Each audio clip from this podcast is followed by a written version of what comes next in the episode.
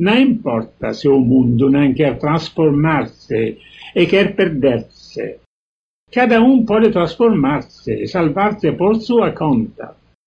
O nosso destino pode ser construído só por cada um, por si mesmo. É lógico que Deus seja justo. É justo que as consequências que depois temos que fatalmente pagar sejam o efeito de causas que só cada um por si pode semear.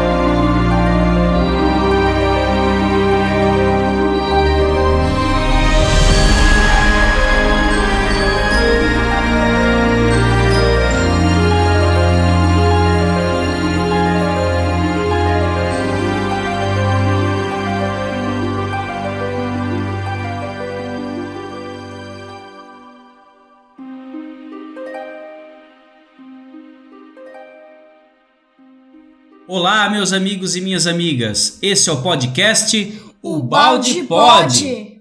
E é uma alegria enorme estar aqui com vocês. Hoje oferecemos o episódio número 7.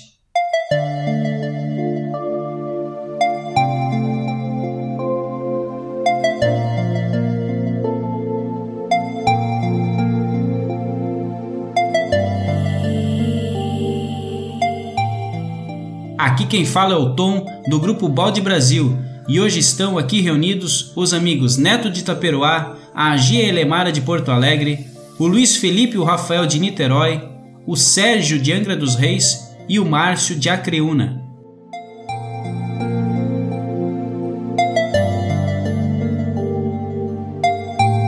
Faremos nesse podcast o estudo do capítulo 7, intitulado Mudança de Planos da obra A Lei de Deus, do professor Pietro Baldi. Neste capítulo 7, o professor Ubaldi nos ensina que o esforço exigido pela lei é duro, mas a justiça quer também que, à medida que avançamos, este esforço vá se tornando cada vez mais leve. Quanto mais ascendemos, tanto mais diminui o esforço necessário para continuar a ascender, aumentando o rendimento do nosso trabalho. Com a evolução, tende a diminuir o esforço requerido para continuar a evoluir, já que evolução é libertação e potencialização. Compreende-se e justifica-se assim a dura necessidade de trabalho em nosso mundo, uma vez que o verdadeiro fruto do nosso trabalho não está na obra realizada, mas na lição aprendida, na qualidade adquirida e no progresso atingido.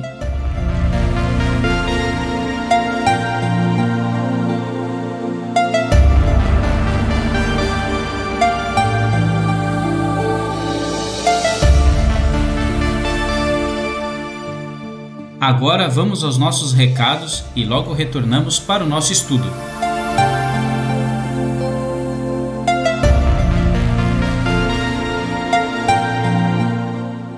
Olá, amigos. Quem fala é Júlio Damasceno, do Rio de Janeiro, da Casa de Recuperação Bezerra de Menezes. Olha, é uma alegria estar com vocês aqui nessa série do Balde Pod. Esperamos que vocês apreciem e que curtam essa sequência de estudos que se espalha por todo o Brasil pela rede da internet. É o balde de novo entre nós e estudado por colegas de todo o Brasil. Estamos juntos nessa. Um abraço a todos.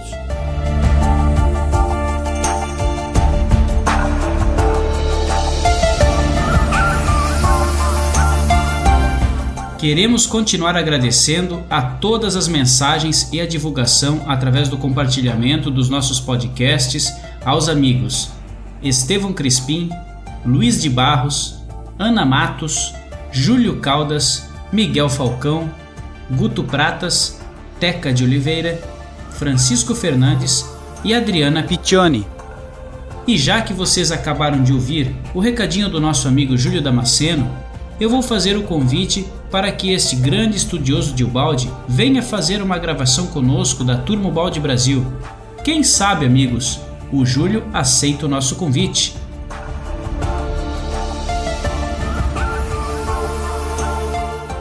E você, Guilherme, qual o seu recado para os nossos amigos ouvintes? Ô Clairton, fica também aí uma, um uso bacana para o momento de sabedoria. Foi uma dica do Joelzinho e do Gustavo Giroto, que utilizaram momentos de sabedoria no culto do lar. Eles mandaram esse feedback aí para o Sérgio, ele ficou muito feliz. E todos nós, né, ficamos muito felizes com esse uso aí inusitado para o momento de sabedoria. Um abraço para eles.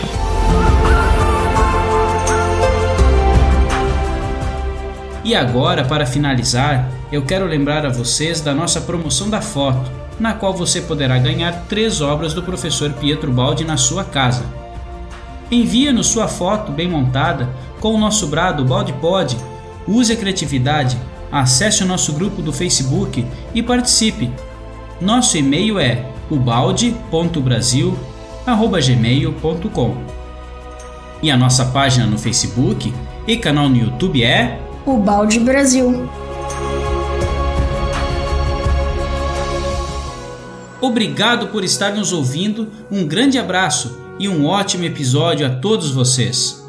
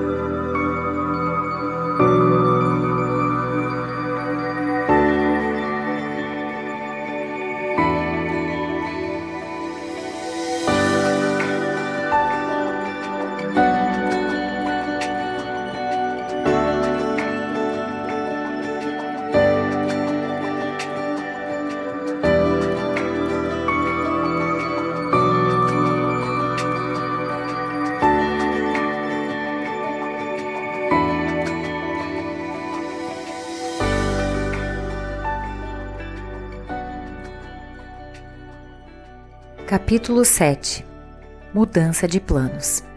A vida é escola para aprender e subir. Procuremos agora ver mais de perto a estrutura do mecanismo da lei, que, como observamos, dirige a nossa vida. Temos verificado que o homem é impulsionado para as duras experiências da vida pelo seu instintivo e irrefreável desejo de felicidade, mas que esta, na Terra, não pode ser atingida. E temos visto que tudo isso se resolve numa corrida em busca de um inacessível ponto final, que se afasta de nós à medida que nos aproximamos dele.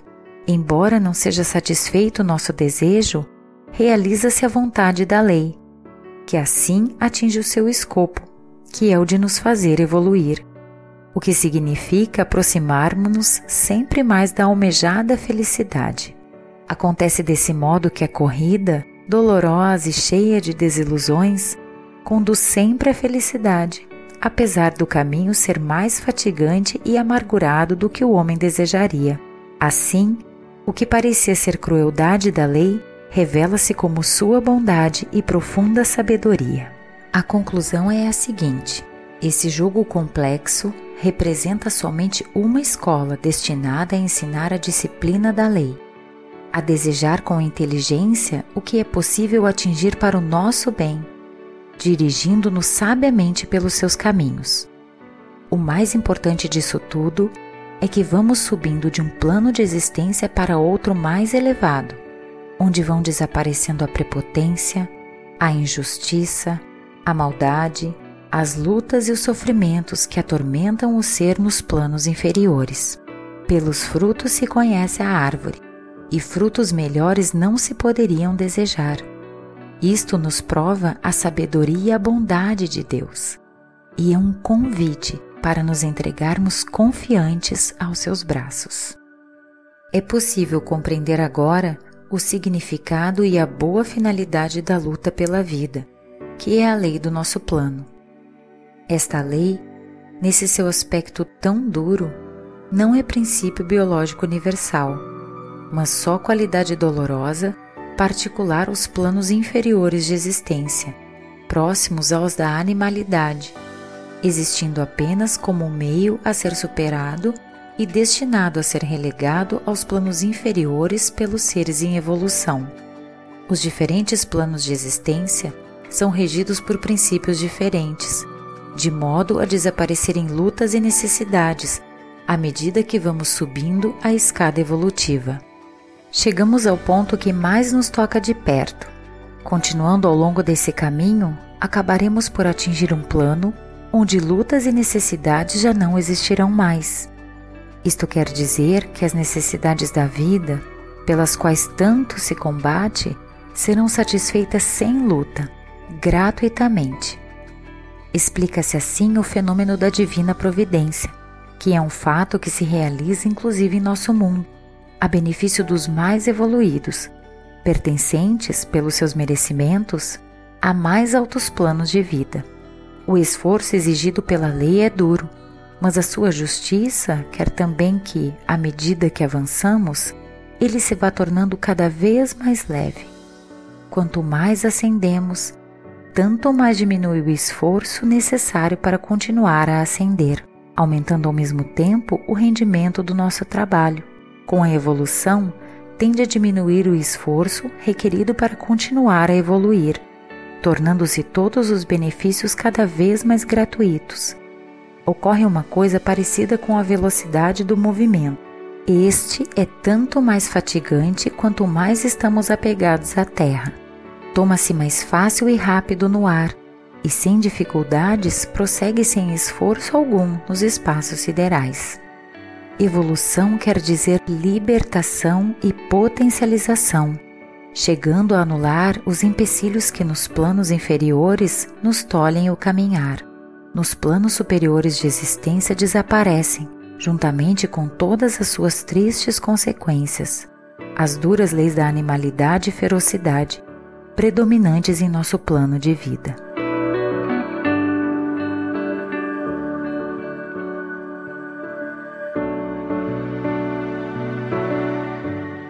Professor fala que chega um ponto que mais nos toca de perto. Por que será? Olhe, ele reconhece que o esforço que a lei exige realmente é duro.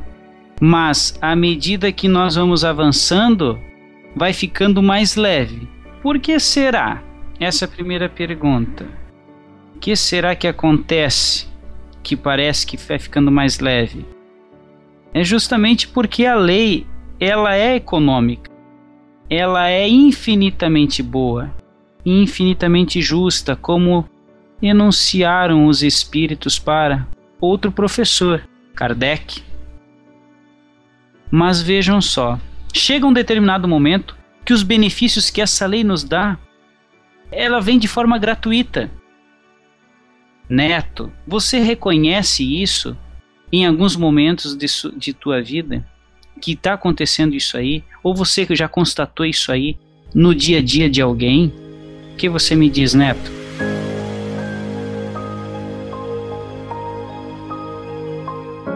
É, essa parte eu vou buscar novamente o Evangelho de Jesus em Mateus capítulo 6, em que ele fala, Jesus fala: Buscai, pois, primeiramente o reino de Deus e a sua justiça, e todas essas coisas vos serão dadas de acréscimo. Por isso não fiqueis inquietos pelo dia de amanhã, pois o amanhã cuidará de si mesmo. Então aí revela essa providência divina, né, aos que seguem a lei, porque a gente busca desenfreadamente a matéria, né?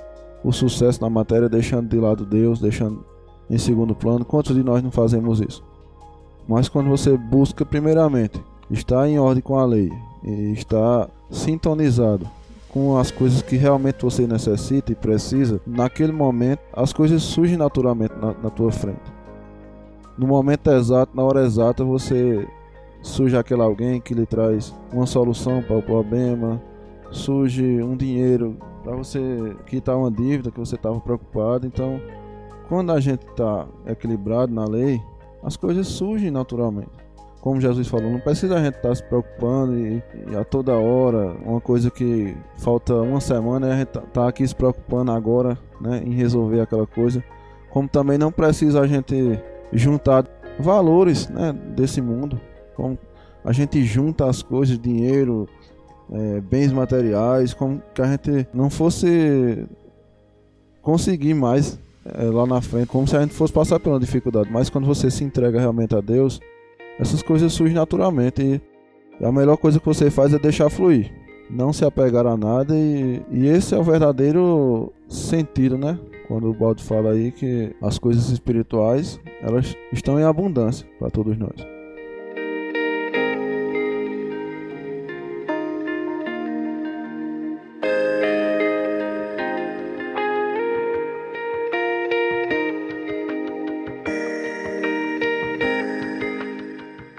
Olá, amigos.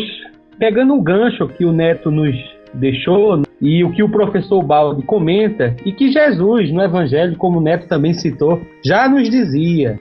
Então, quem está harmonizado com Deus, está harmonizado com a lei, a providência divina vai lhe facultando, vai lhe ajudando. Né? Então, eu gostaria de comentar uma história que é bem conhecida das pessoas espíritas. E nosso público em geral não é só espírita, eu acho que eles vão achar interessante, que é justamente quando o Dr. Bezerra de Menezes, ainda estudante no Rio de Janeiro, né, passando dificuldades financeiras, começou a conhecer o Espiritismo, caiu né, o, o, livro dos Espíritos de Allan Kardec na sua mão, e ele passou a compreender a doutrina e, e se portar. Certa vez, né, ele precisando de uma soma de dinheiro, veja só, né, como você falou, ele recebe no quarto de, pensão que ele estava um colega, bate na porta e diz que precisaria de aulas de, de matemática, de álgebra, e que indicaram ele, que era um aluno muito bom da faculdade, que poderia lhe ajudar. O doutor Bezerra disse: Ah, mas eu não estou preparado para dar suas aulas agora.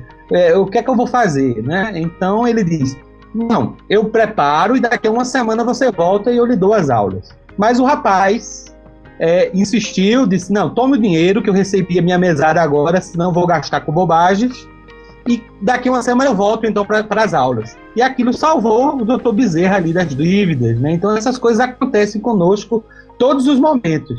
O curioso é que o rapaz não voltou, segundo a biografia do doutor Bezerra, né? Mas o dinheiro ele recebeu. E assim é conosco. Quando a gente menos espera, a providência divina age para a gente, né? Então, se no nosso mundo físico nosso mundo material, que é de lutas, imagine nos mundos mais elevados, né? Como a reflexão que o nosso amigo Tom, nosso querido Clairton, nos deixou. Então a gente vê que o professor Baldo já fala sobre isso, né? A gente vai se libertando da, da matéria e vai recebendo cada vez mais essa benesse, né? essas dádivas e essa graça de Deus, porque a gente passa também a agir mais coerentemente com Ele e sendo mais, mais um trabalhador da sua, da sua vinha, da sua, da sua obra, né? fazendo a sua obra. É isso, amigos. Muito bacana, Sérgio, o que você acabou de dizer. E agora, meus amigos, eu lembrei uma coisa muito bacana. Rafael, nos conte aí brevemente o que aconteceu com o professor Ubaldi quando ele estava com a família aqui.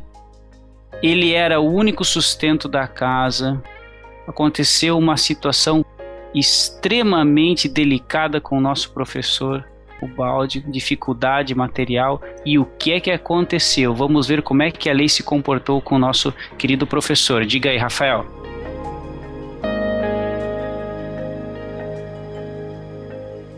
Nossa, pensamos juntos, Tom.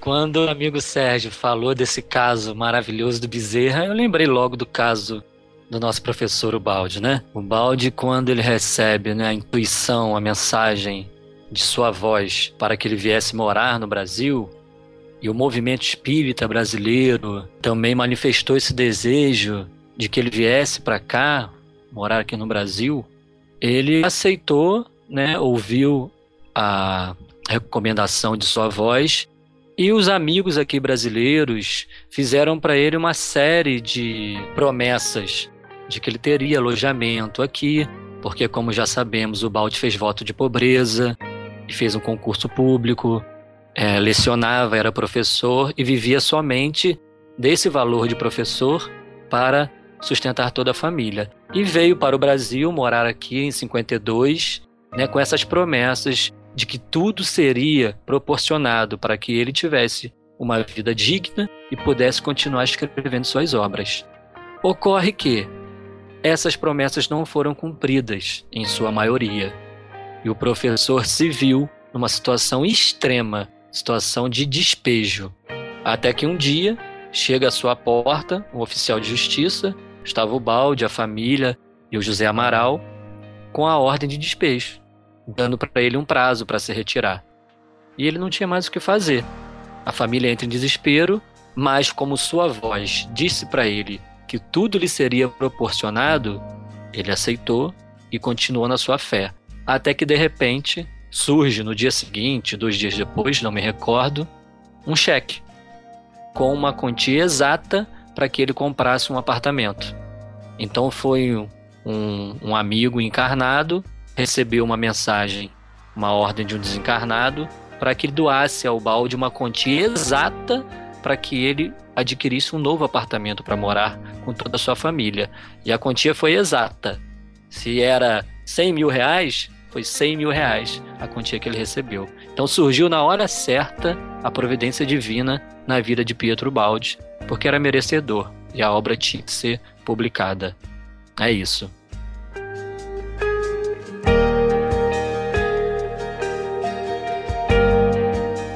Vejam que história interessante como ela se comportou. Rafael, você lembra o ano que isso aconteceu, por favor? Não lembro, Clairton. A gente pode verificar. Ele veio morar aqui em 52. Então deve ter sido ali uns quatro anos depois, entre 55 e 60. É, isso a gente pode encontrar no livro Novas Mensagens, que é o primeiro livro de Ubaldi, onde tem a biografia dele, feita pelo José Amaral. Lá tem todos esses detalhes. Ah, muito bacana. Então o amigo ouvinte pode dar uma, uma procurada lá também. A gente é, é, vai, vai divulgando aqui que existem vários canais aí onde o ouvinte pode baixar todos os livros do professor Ubaldi sem custo algum. Está liberado, né? Não é nada pirata, está realmente liberado. Além do DVD, né, Tom? Contando toda a vida de Pietro Baldi, também dá todos esses detalhes, com imagem do apartamento que ele morou. Está disponível também no YouTube. Ah, correto, correto.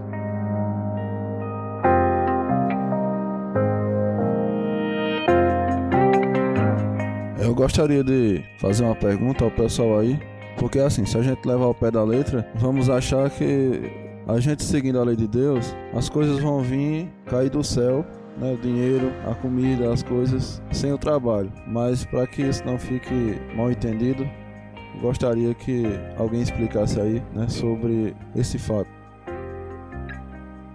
Com certeza, Neto. É muito bem lembrado que há uma lei também de merecimento, né? A providência divina, ela não vai atuar de uma forma contundente para aquele que não faz o esforço da evolução para merecer essas intervenções da providência divina em nossa vida. Então não é uma resignação inativa, omissa. É uma resignação ativa, né? Em trabalho, em movimento, em busca de evolução. É esse o objetivo da lei.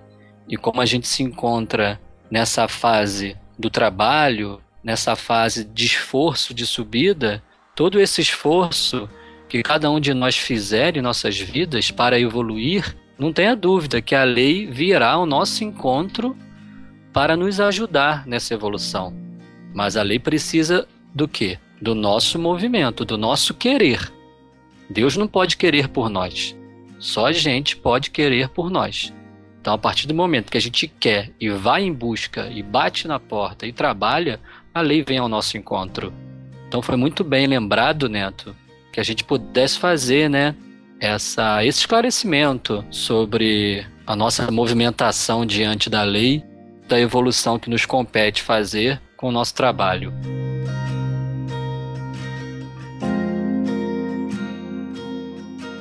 Muito bacana, Rafael. E outra coisa que me vem à mente aqui, quando nós estivermos né, seguindo 100% a lei de Deus, nós estaremos aonde?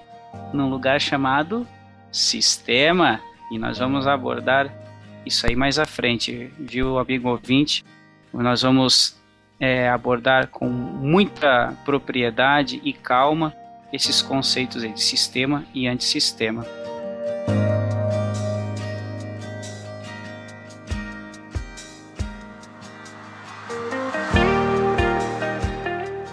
Compreende-se e justifica-se assim a dura necessidade de trabalho em nosso mundo. A última razão da existência desse trabalho não se pode, no entanto, encontrar na Terra, porque dele, em última análise, aqui não fica nada de definitivo. Tudo o que fazemos está sujeito a tal caducidade que o trabalhar parece a tarefa de um escravo, condenado a construir eternamente em cima de areias movediças. Observado só na sua aparência exterior, esse trabalho parece inútil, parece uma condenação sem sentido. Mas existe um sentido. A construção que o homem realiza não está na terra, mas dentro de si. Se suas obras se reduzem, afinal de contas, a um deslocamento de matéria, que permanece na superfície terrestre, onde se contínuo esforço aparenta, em sua essência, ser apenas uma corrida atrás de ilusões, não é inútil, porque não é uma vitória terrena, mas representa uma fadigosa experiência para aprender. Se não quisermos cair como presa da ilusão, é preciso compreender que o verdadeiro fruto do nosso trabalho não está na obra realizada, mas na lição aprendida, na qualidade adquirida, no progresso atingido. Só assim se explica por que as leis da vida não se interessam por aquilo que mais nos interessa, ou seja, a conservação dos resultados materiais atingidos com tanto sacrifício e que, abandonados a si mesmos, ficam sem defesa e acabam logo por se perder. E, no entanto, nem por isso o progresso para. O que permanece não é a obra realizada, mas é o conhecimento adquirido da sua técnica construtiva, com a qual se podem construir outras obras semelhantes em número infinito abandonando-se as anteriores, que valem só como experiência. Este é o verdadeiro significado de todos os trabalhos e de todas as obras humanas. A lei não cuida da conservação do fruto material, porque é o fruto espiritual que tem valor, e este fica gravado na alma de quem realizou o trabalho. Podemos agora compreender o verdadeiro valor das coisas que chegam às nossas mãos. A lei não las deixa possuir, manusear, dirigir. Contudo, cedo ou tarde, chega o dia em que temos de nos depreender delas. Então teremos de devolvê-las à terra da qual tomamos, devolver tudo, até o nosso próprio corpo. Assim, todas as coisas não nos são dadas senão por empréstimo, em usufruto temporário. Nosso é só o bom ou mau uso que tivermos feito das coisas recebidas todo o restante fica na terra. Isso não quer dizer que com a morte não possamos levar nada conosco. A lei tira-nos o que é inútil e que na ilusão da vida julgávamos ser a coisa mais importante, enquanto nos deixa levar conosco o que vale mais, o verdadeiro fruto do nosso trabalho, ou seja, a nossa experiência, representando a sabedoria a ser utilizada por nós mesmos. Esta experiência é a riqueza acumulada, da qual somos donos, capital que teremos a nosso dispor nas futuras vidas. Muito bem, meus amigos. Após esse sétimo parágrafo, eu gostaria de saber do nosso amigo Márcio, lá de Acreúna, Goiás. Márcio, pelo que é que realmente vale a pena nós lutarmos e empreender esforços nesta vida, na sua opinião, porque o balde diz, ou parece dizer até, que a verdadeira vida é espiritual. E isso também no livro dos Espíritos nós encontramos essa informação. O que é que você poderia nos auxiliar aí, meu amigo?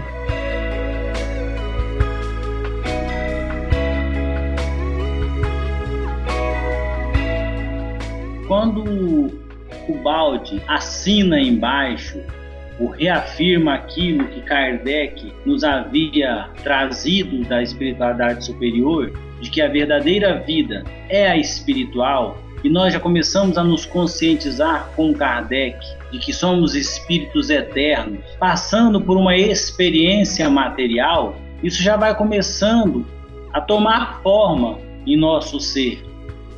Até chegarmos em Pietro Baldi, onde o professor maravilhosamente nos traz novos conhecimentos, nos coloca em evolução, ressaltando que todas essas ferramentas ou todas essas possibilidades materiais que nos são dadas são, servem-nos como ferramenta, ferramenta de ensino. Nós estamos verdadeiramente aprendendo, nós estamos nos educando.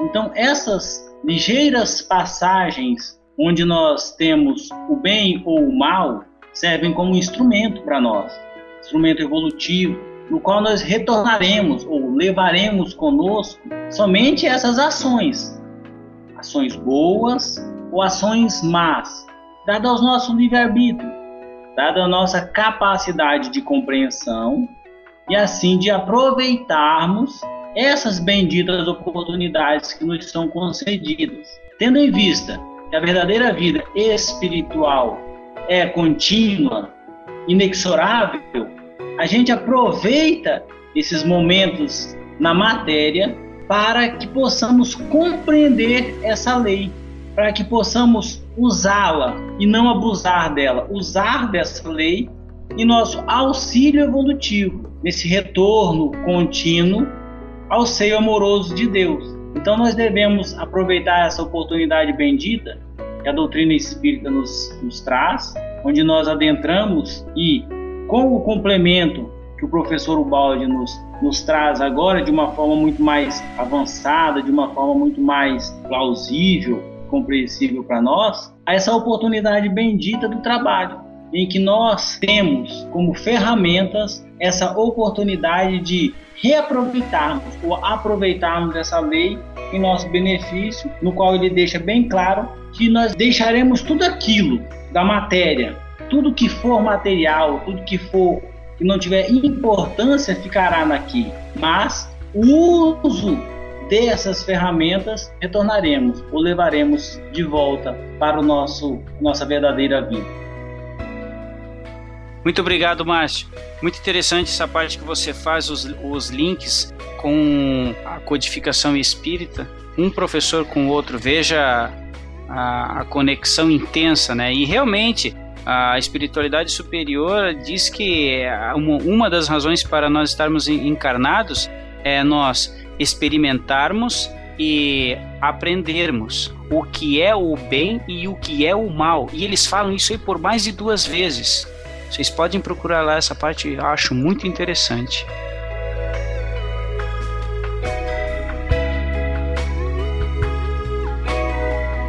É, eu estava prestando atenção aqui e quando ele fala, no meio do parágrafo mais ou menos, que o que importa não é a, a obra, não é o, o trabalho né, que a gente realizou, mas é a lição que se aprendeu, a qualidade que se adquiriu e o progresso que se atingiu.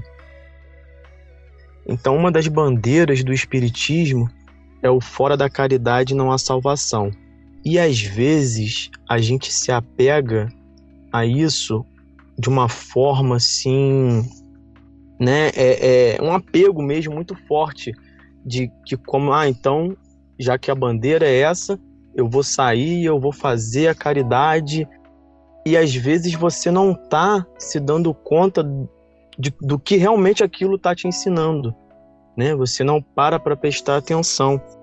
E isso é uma coisa que eu sempre levanto em algumas palestras, que quando o Kardec diz que o fora da caridade não há salvação, eu acho que cabe muito com que isso aqui que o Balde está falando, que é através da caridade você se tornar mais consciente, porque na verdade esse é que é o objetivo da vida, se tornar mais consciente e subir a níveis cada vez mais altos de vida de padrão evolutivo.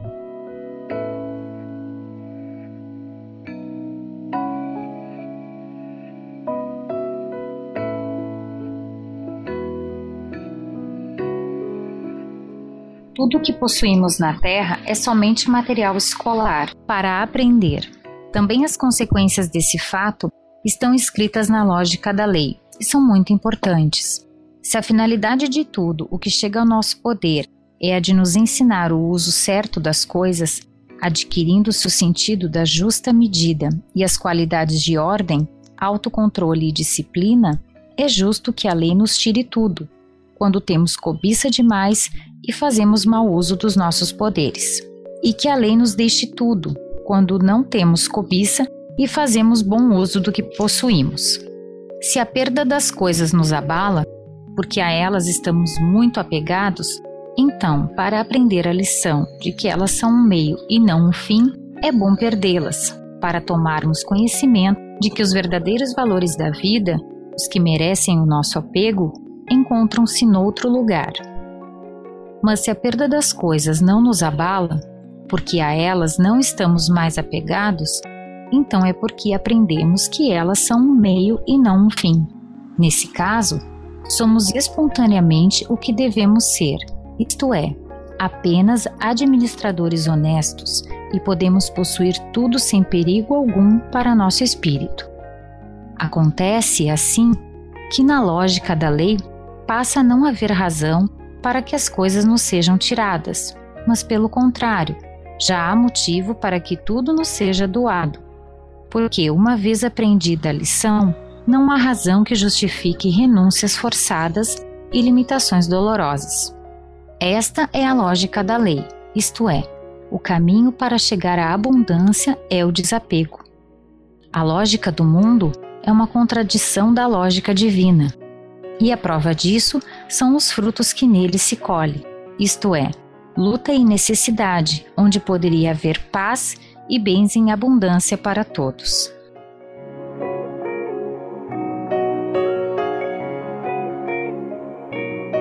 Muito bem, meus amigos, deixa eu fazer uma pequena lembrança aqui que me vem à mente do Livro dos Espíritos, lá da parte que fala da perfeição moral. Vejam só o que o espírito Fenelon comunica, e assim transcreve professor Rivaio. Fenelon, em sua comunicação, nos impressiona com a retidão de um possível roteiro, quando assim diz que, principalmente para aquele que renuncie à sua própria personalidade em proveito dos outros, é que o reino dos céus se acha aberto. Essa virtude reserva, sobretudo a esses, a felicidade dos eleitos. Então, meus amigos, é uma virtude, e esse assunto virtude é muito interessante. Muito interessante, sobremaneira, constatar esses aspectos que nós conseguimos fazer é, relacionar entre a obra do professor Pietro Baldi e a obra de outro professor de Lyon chamado Hippolyte Léon Denisard Rivaio, conhecido como Allan Kardec. Mais uma vez ressalto que o conteúdo de um complementa a de outro.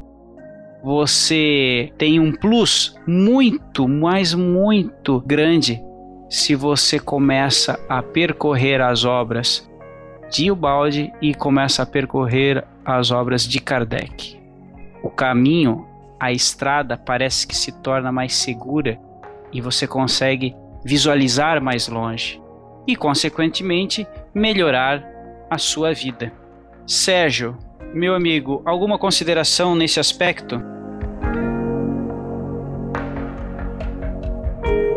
Bem, amigos, eu gostaria de comentar como a Gi estava lendo né, nesse parágrafo, como é interessante essa questão desapego e que o professor o Balde nos coloca né, que quando a gente já está desapegado, que a gente perde alguma coisa e não sofremos com isso, nós podemos ser considerados como administradores honestos, né? Que interessante você ver. Ele nos coloca a ideia de que nada é nosso, nos é dado como uma forma de aprendizado para a gente realmente evoluir, né? Então, aquilo que é confiado por Deus para nós, se nós soubermos lidar com isso, nós somos aqueles administradores honestos. É, e o que me chama a atenção é que Jesus, ele também colocou na parábola de o administrador infiel, né? Justamente o contrário. E ele nos chama a atenção em Lucas, capítulo 16, justamente essa parte aí de que o administrador, sendo infiel, ele no final, eu não, não dá para a gente comentar toda a parábola devido ao tempo, né? Mas no final ele termina a parábola é, exclamando da seguinte maneira: quem é fiel no pouco também é fiel no muito. Quem é injusto no pouco também é injusto no muito. Se, pois, nas riquezas injustas não fostes fiéis, quem vos confiará as verdadeiras? E se no alheio não fostes fiéis, quem vos dará o que é vosso? Então ele termina a parábola com esse ensinamento. Nós sabemos que para a palavra fiel, fidelidade, fé e confiança é o termo hebraico emuná, que em grego quer dizer pistes, e em latim fides. Então aqui ele está dizendo o quê? Deus pode nos dar aquilo que a gente né, tem condições de é, administrar. Mas o que é mais interessante é o quê? Que se você não tem essa fidelidade, se você não tem essa confiança, né? Você é, é, não é fiel nem no que não é seu, que Deus lhe deu. Como é que você vai receber o que é seu? Né? Então, Jesus nos fala, e, e, e, é o que o professor Balde, a doutrina espírita também já vem nos falando, que a gente, nós temos um propósito, nós fomos criados para um propósito. Deus espera que nós participemos da sua criação. Ele espera ansiosamente para a gente se integrar né, ao sistema, voltar à casa do Pai, como Jesus nos dizia. Mas para isso, a gente tem que se entregar a Deus, tem que ter essa confiança para poder exercer o que é nosso. Isso aí, Sérgio. Percebo que o professor Ubaldi ele está desenvolvendo né, conosco um raciocínio. Ele vai nos conduzir a um ponto, ele está nos preparando no decorrer desse capítulo. Vamos ver o que vai aparecer aí pela frente. Mas vamos ver o que o Rafael tem a nos dizer aqui nesse momento também. Ô Tom, o nosso querido Haroldo Dutra Dias ele certa vez falou uma frase muito interessante numa palestra, é que nada do que as nossas mãos tocarem levaremos. É aquela velha brincadeira, caixão não tem gaveta. Então essa frase é muito importante, porque a gente só leva o bom ou o mau uso das coisas. E como esse capítulo se chama Novos Caminhos, a gente percebe no mundo uma imensa inversão dos valores né? O mundo, em sua maioria, vem dando mais atenção às coisas materiais. Não aprendeu ainda a lição do desapego, que é a lição, como lei, talvez, necessária para se obter valores materiais. Então, chega a desilusão, como esse material escolar que o Balde cita aqui, para que a gente aprenda a fazer bom uso das coisas materiais. E quando a gente percebe que somos espíritos eternos, reencarnando para passar por experiências, que utilizamos dos bens materiais como empréstimo, somos usufrutuários. Isso tudo começa a ficar mais fácil na nossa vida e não acumulamos mais tantas coisas supérfluas que nos afastam de Deus. Como dizia São Francisco de Assis, quanto mais bens, mais coisas entre mim e Deus. Menos tempos para, para Deus a gente tem. Então a gente tem que aprender logo essa lição do desapego, essa lição de fazer bom uso das, dos valores materiais e focar nos valores espirituais. Como bem lembrou Neto também, buscai primeiro o reino de Deus e sua justiça, e o restante vos será dado por acréscimo. É a grande lição do desapego que a gente tem que aprender, gente. Vamos lá.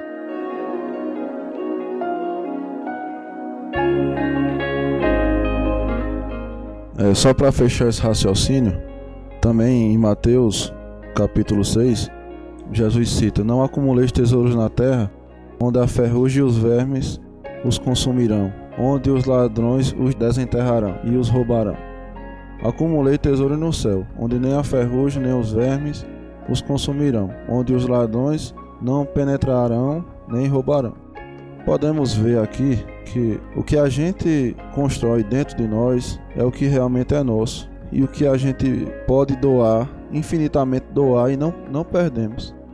Já as coisas materiais, a gente se apega muito porque ao doá-las, nós perdemos aquela coisa que a gente acumulou, que a gente tinha.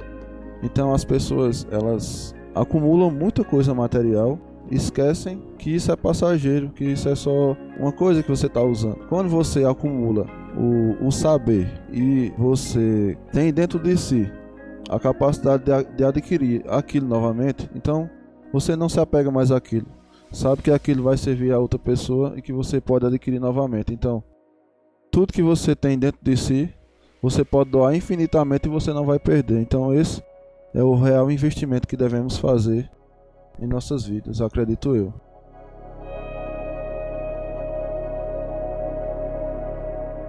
Muito bom, Neto. Um olhar bem sensível de vossa parte aí, vários elementos para que a gente possa estar tá refletindo juntos aí.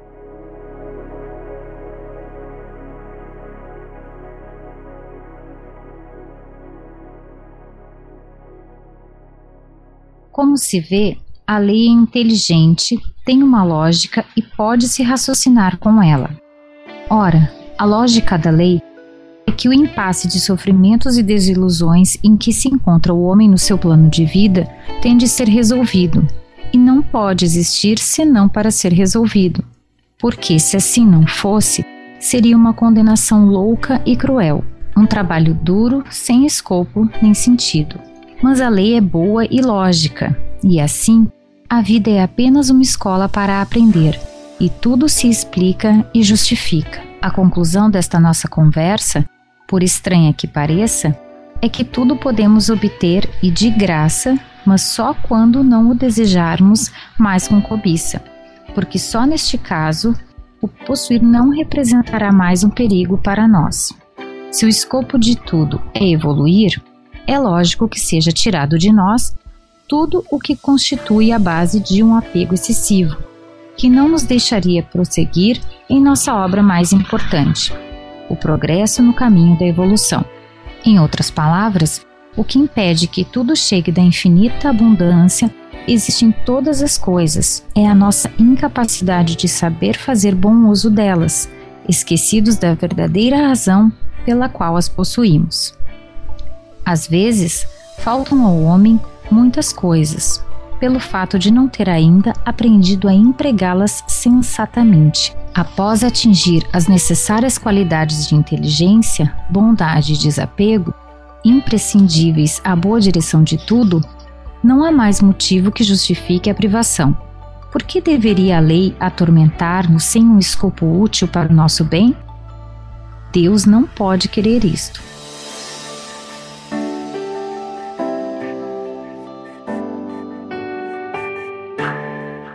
Amigo ouvinte, gostaria de fazer uma observação aqui que também encontramos no Livro dos Espíritos, dentro da lei de conservação. A seguinte informação: vejam como a espiritualidade superior ela coloca essa, essa parte que o professor Pietro Baldi nos traz também.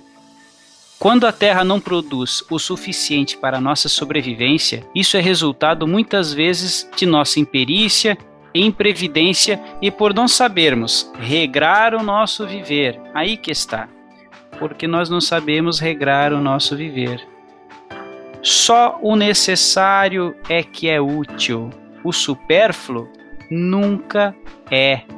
Isso está na questão 704 e 705. E Kardec ainda comenta que a natureza não pode ser responsabilizada pelos defeitos da nossa organização social e nem pelas consequências da ambição e do nosso amor próprio. Isso também está na 707. Só gostaria de fazer esse link porque nós estamos constatando que as informações elas se completam, tá ok?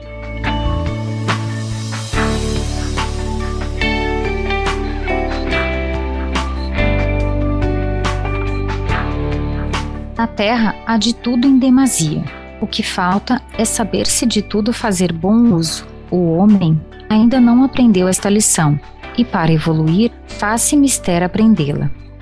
Enquanto ele estiver preso aos seus baixos instintos de luta, esmagando todos com seu egoísmo, ser-lhe-ia um dano possuir poderes maiores, e é lógico e bom que ele perca o que não sabe empregar, senão para seu próprio prejuízo. Isso revela a sabedoria da lei. E isso é, de fato, o que acontece normalmente. O homem, descobridor da energia atômica, não possui ainda uma psicologia bastante evoluída para saber usar, sem dano seu, uma força tão poderosa. A descoberta que ainda falta, mais importante do que a energia atômica, é esta psicologia, sem a qual aquela que se torna perigosa e não pode dar fruto senão de destruição. Por isso, infelizmente é inevitável que o homem, com a descoberta atômica, destrua tudo para aprender a indispensável lição de saber usá-la e chegar assim a realizar a descoberta maior da nova psicologia do homem civilizado, que sabe utilizar só para o bem da humanidade e não para destruí-la. O progresso atingido pela ciência. Da descoberta atômica e da destruição a que ela levará, surgirá como seu maior e verdadeiro fruto a construção e um homem mais sábio. Tudo é lógico. Se o escopo é evoluir, e se o homem é o que é, como atingir de outra maneira esse escopo? Assim, o homem está criando, com a sua cobiça de possuir demais, a sua miséria. Isto é loucura, mas ele terá de experimentar tantos sofrimentos até aprender que isto é loucura. Até agora, ele não sofreu bastante com as suas guerras para resolver acabar com elas. Mas chegou a hora da última experiência decisiva e esse caso será resolvido. E quando, com a guerra, for morto também o instinto feroz de destruição recíproca, então com a destruição acabará a necessidade, e por ter aprendido a lição, o homem poderá gozar da natural abundância das coisas, da qual somente o seu mau comportamento o afasta.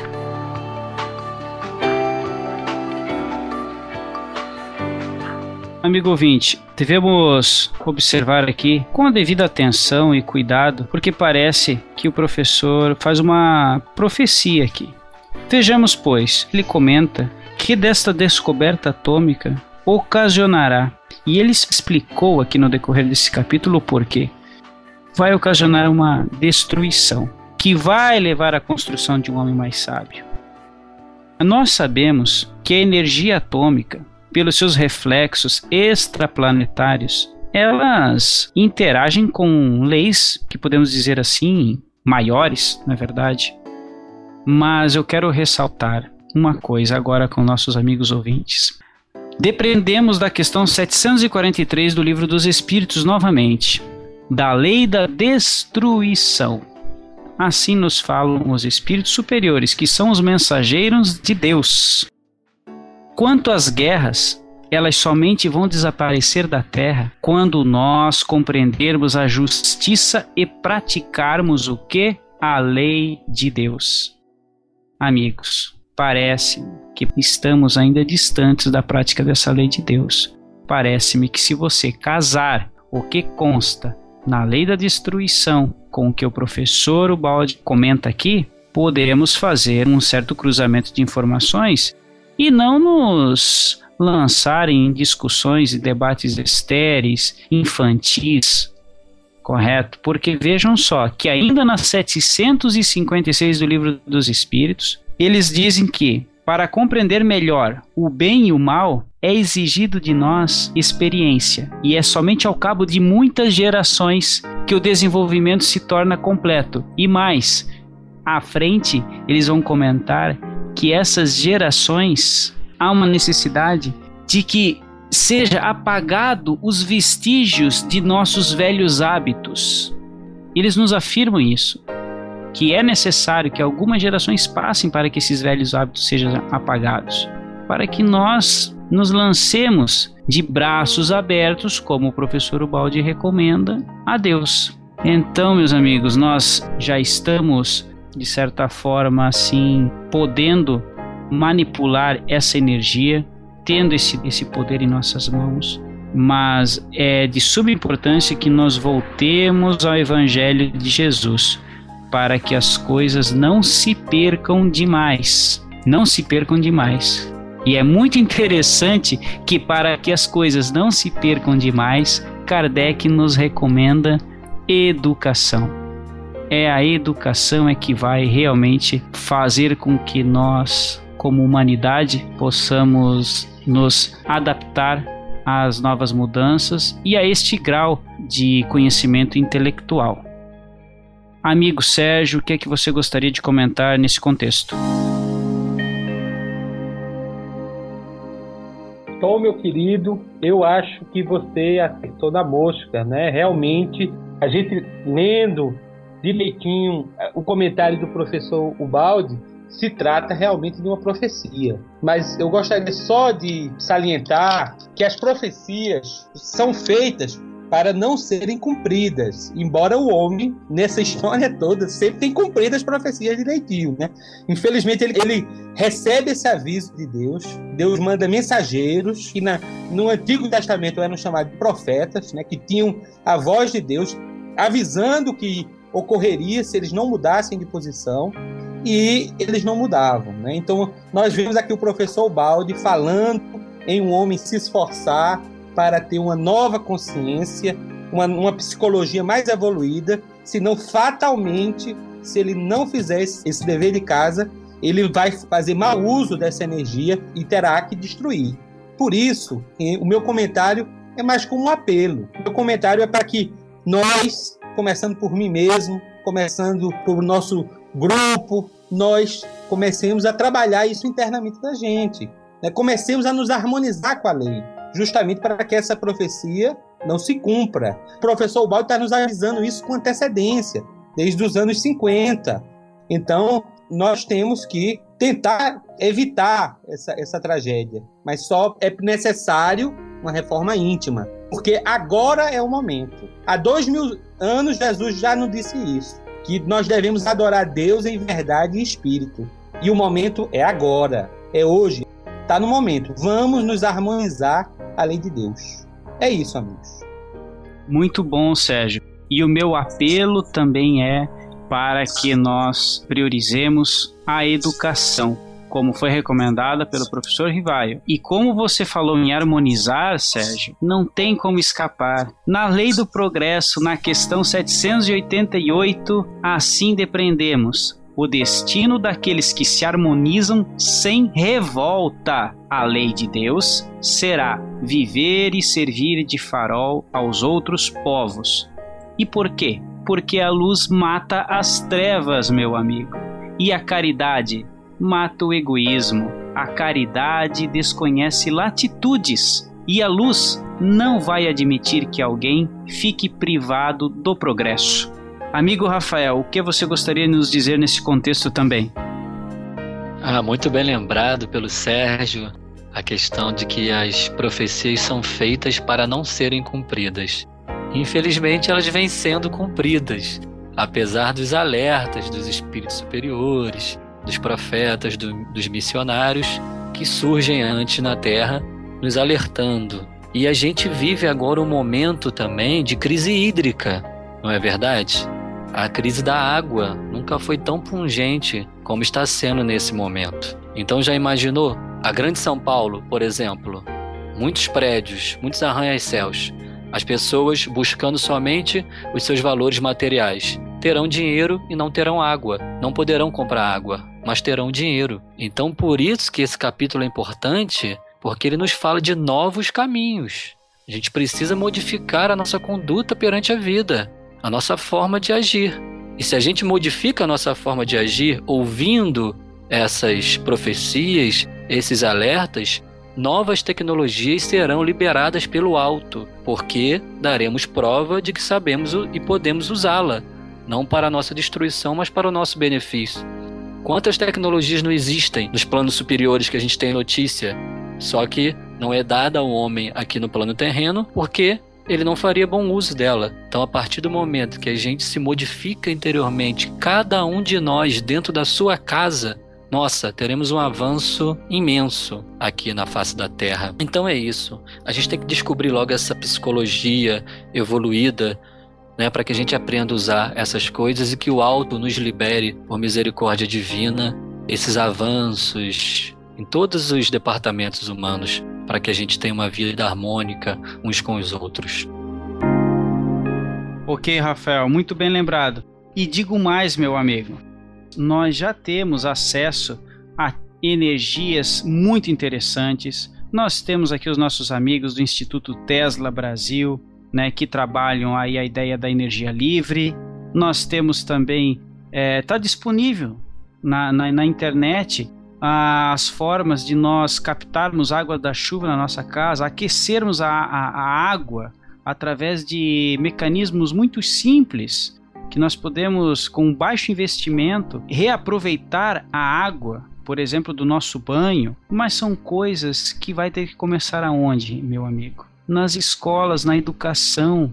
Precisa uma educação ecológica para essa moçada que está aí. Isso tudo tem que ser trabalhado. Tá aí os trabalhos incríveis na área da ecologia, né, unindo ecologia e espiritismo do nosso amigo e irmão André Trigueiro. A informação está aí disponível. Né? Nós precisamos aprender a viver de maneira mais prudente e previdente. E quem é que nos alerta dessa maneira também? Espiritualidade superior no século XIX, meu amigo. Está lá no livro dos Espíritos. Vejam só. Vamos seguir, meus amigos. Vamos seguir porque esse assunto é muito interessante e vai ficar o alerta aí para o amigo ouvinte aí também nos mandar as suas opiniões aí. Tom, posso fazer só um arremate? Pois não, meu amigo. Porque ainda está em tempo de a gente modificar esse panorama que se apresenta na Terra. A gente pode muito bem minimizar essas profecias que estão sendo realizadas, esses ais do Apocalipse. Só depende de nós. Então, se muitos vislumbram um momento de muito sofrimento pela frente, cabe a nós fazer o inverso, trabalhar em novos caminhos, que esse sofrimento será com certeza, por misericórdia divina, diminuído. Só depende de nós, está em tempo ainda, eu acredito, isso é um pensamento meu. Eu acredito que está em tempo de a gente modificar muitas coisas que estão por vir. Muito bem, Rafael. Eu louvo o seu otimismo. É preciso ânimo e boa vontade, mas nos preparemos, fortalecemos o espírito. Fortaleçamos o nosso espírito, porque nós que sabemos que somos espíritos imortais, na minha construção de raciocínio, nós estamos aqui nos fortalecendo para retornar e dar o testemunho e dar o testemunho, porque ainda não é possível que eu dê o testemunho realmente, como outros missionários, como o professor Pietro Baldi deu. Fiquemos alerta, observemos os nossos irmãos, nossos semelhantes, os nossos dirigentes. Ficando mais atentos a isso aí, não criemos ilusões, irmãos. Não criemos ilusões. Vejam só, a lei é muito branda, mas ela é muito justa. Não esqueçamos disso. Vamos continuar. Na sabedoria da lei, o desejo existe para ser satisfeito e não para ser traído com enganos. Quando isto acontece, não pode ser devido senão à falha de quem deseja, porque desejou na medida e na direção erradas. Com a privação, a lei nos fecha as portas da satisfação, para que acorde em nós o desejo de coisas mais elevadas, e vamos à procura delas. É assim que, desapegando-nos das coisas inferiores e apegando-nos às superiores, conseguimos subir um novo degrau na escada da evolução, realizando dessa forma aquilo que é a maior finalidade da vida, em vez de correr atrás de dolorosas ilusões. Eis, pois, que, como quer a bondade da lei de Deus, a felicidade está em nosso caminho esperando por nós, para ser atingida com o nosso esforço, vindo ao nosso encontro, se quisermos cumprir esse dever. Desta maneira, ficam de pé a bondade de Deus e a sabedoria da lei, e revela-se ser justo, o que ao primeiro olhar parece ser um engano cruel. Compreende-se então o verdadeiro sentido do jogo de nossa vida, tal qual o vemos desenvolver-se em nosso mundo. Continuaremos assim a explicar o significado de tantas coisas e fatos que nos cercam.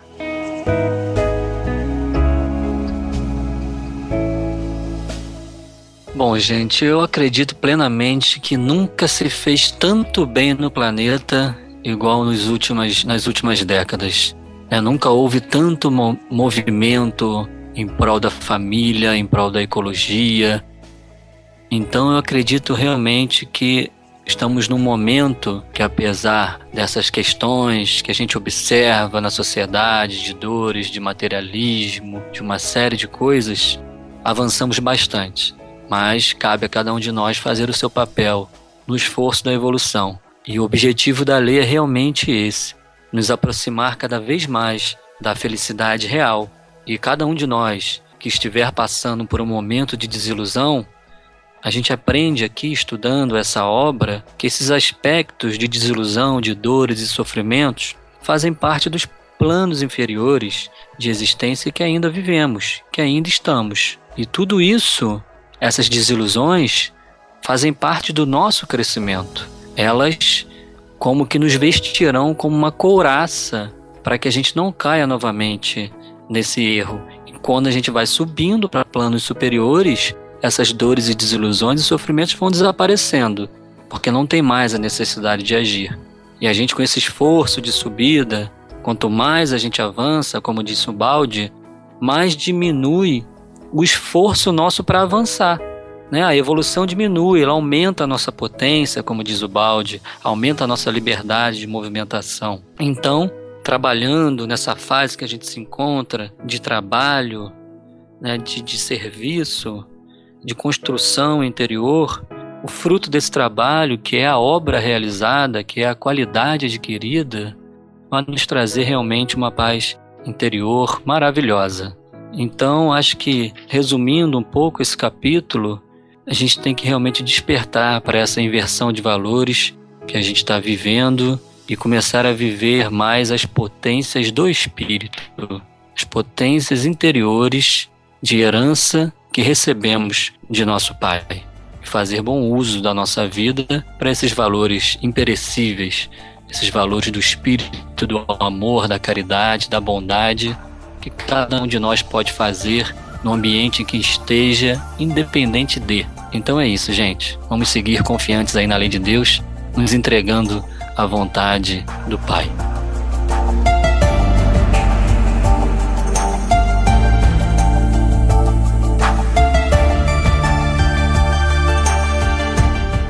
Muito bem, meus amigos, chegamos ao final aí do capítulo 7. O professor Ubaldi vai continuar explicando o significado de inúmeras coisas e fatos que nos cercam. E nesse momento, vamos agradecer a todos os amigos subindo o nosso mapa do Brasil então hoje, iniciando aqui com amigos do Rio Grande do Sul, Santa Catarina, Rio de Janeiro, Goiás e Paraíba.